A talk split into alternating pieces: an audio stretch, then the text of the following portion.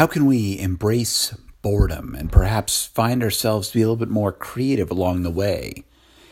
It's episode 342 of the Dan York Report, and we live in a society where now we never have to be bored. Distraction is just a phone away. We can pick up that smartphone at any time, wherever we are. Just whip it out of our pocket, out of our holster, out of our, you know, whatever, wherever we put it, and can just open it up, look at it inside and be stimulated to our heart's content. We can get our little dopamine hits. We can see what's out there. We can connect with people, look at stuff. We never, ever have to be bored. But is that the right thing? I was listening tonight on my way down to the curling club where I curl on, on Tuesday nights, to some of the September episodes of the Note to Self podcast produced by WNYC and hosted by Manoush uh, Zomorodi. And she had two episodes on September 5th called Attention Please and September 13th called Eavesdropping on Epiphany, which talked about this question of attention, of being intentional about our attention and what's there and admittedly, both were also promotions for her new book, which is called Bored and Brilliant, which was uh, kind of a summary of an experiment that she did with 20,000 listeners back in 2015. Now, I have not seen the book, I've not read the book, I have no connection to the book, so this is nothing related to that. But it did make me, uh, just listening to it, make me think about a common theme that has been in much of my writing and, and sometimes speaking at times about this whole idea of attention, attention, and intention. Both of those that are part of it. You know, we are in a space where it, it is so easy to be distracted and so easy to have everything clamoring for our attention. And it's so easy to lose focus because, oh, ping, there's something else on your phone. I have a little sign up in the middle of my windows in my home office that says, Being a good writer is 3% talent and 97% not being distracted by the internet. Now, I can't claim originality on that. That came from somebody else off of Facebook, speaking of distractions, that was there. But it is true. We lose our focus. And I understand that's part of the premise of this book, this new book, Bored and Brilliant.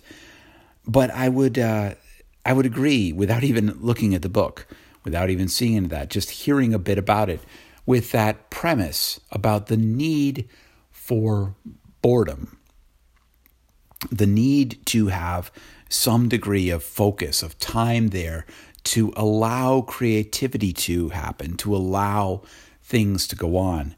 I, I can think back, quite honestly, to some of the times when I've been uh, running.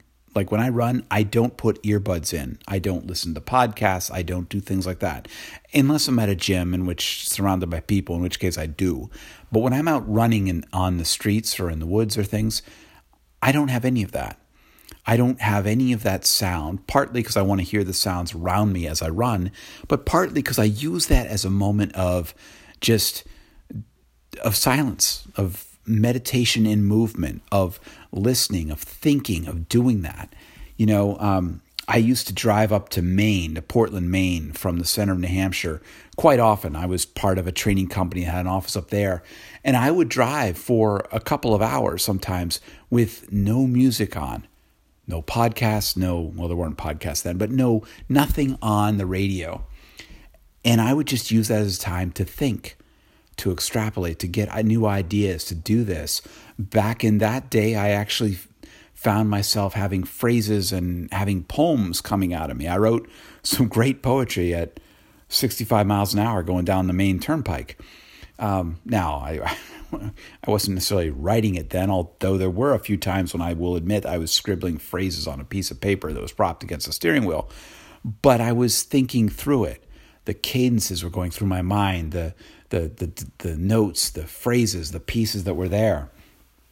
Actually, on the way home from the curling club tonight, I shut off the podcast I was listening to and just thought through what did I want to say in this episode, in this Dan York Report episode here that I'm recording. What did I want to do? I practiced this. I thought about it. I I rehearsed in my mind the flow that I wanted to do. I actually pulled off the road once or twice and put a bunch of things into a MindNode mind map that I used to sketch out the outline for this episode and for a piece that are there. You know, it's um, it, it's interesting, and I think the net for me is how do we be intentional about being in control of our technology?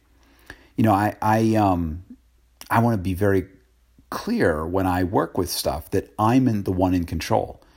I will look at things when I want to. I will determine the focus of my attention. So for me, that means that on my phone, I've silenced all the notifications except for a couple. I don't have any Facebook notifications, any Twitter notifications, no Instagram, no Snapchat, certainly no email. I get way too much, it'd be buzzing all the time. I've pretty much silenced everything except for two things. One is text messages, um, because I don't get a ton of those. And when I do, it is usually from people who need to reach me for something.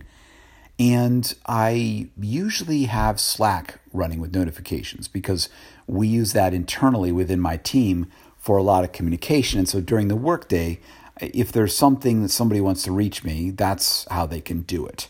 It's not email. No, no way. It's Slack. They can reach me at that, and I'll get the notifications there. Everything else, no. I don't have any interruptions. On my desktop, I have no sounds at all. I don't even use the dock uh, icons on my laptop or things because I don't want to see that. I want it to be intentional. I will open up my email and I will look. I will open up something else and I will look at what's there. I will open up Facebook. I will do that. I I want to be in that kind of control. I think it's an important part to think about because otherwise you let your your focus, you let your your attention is controlled by other people. Those people are interrupting you. They're they're injecting themselves into your flow and your attention. Now, we could talk in one of the episodes, the September 13th episode of Note to Self, talked about how, you know, entities are focused around um, providing you know, capturing your attention, continuing to engage it. Messaging apps are fantastic with this. You know, me, uh, Facebook Messenger or uh, iMessage on the on the iPhone. You know, they show you when somebody's typing, so you you're building that anticipation. What are they going to say? They keep you engaged right in there. Snapchat does a masterful job at this in, in keeping people engaged and part of that. You know, it's um, it's interesting. I think we are creating a world where everybody has to be plugged in, you know, or, or feels that they have to be. You know, I, I do question about whether we're raising, you know, a generation of kids who have to reach for that phone for stimulation, that they don't know what to do with boredom in some ways. I've, I've been around a good number of teenagers lately in some of these curling bonspiels, and they've always got their phone.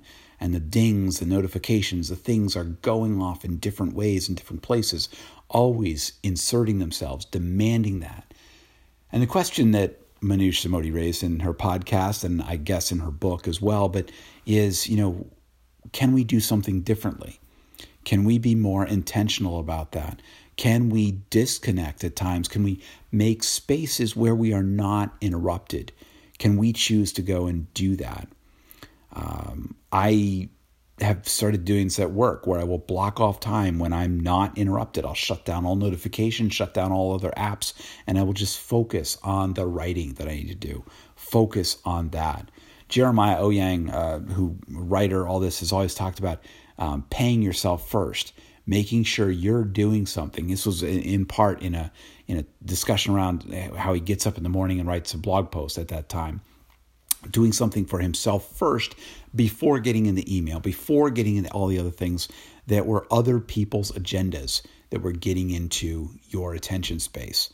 It is that sort of thing. How do you create that?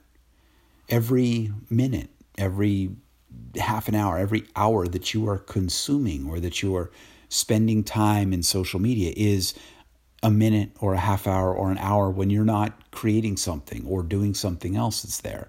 Now, there's a balance, right? Because I get a lot out of some forms of consumption. Reading, sometimes sometimes movies, sometimes social media in some ways. I get a lot out of that consumption. So it's not like, you know, consumption or creation. It's a bit of both. All things in moderation. But the question is how do you ensure that you're not spending too much time in that world of consumption? How do you make sure that you're doing something in there? You're leaving time for the boredom that leads toward creativity. I've given you some of the things I do in here. I'd be curious about what do you do? How do you give yourself spaces or don't you? What do you think? Love to hear your comments here at soundcloud.com slash Dan York or anywhere this is out on social media. You can leave me messages there. I won't be notified, but when I check in, I'll be sure to find them. You can find more of my audio and writing at danyork.me. Thanks for listening, and I really would love to hear your comments. Bye for now.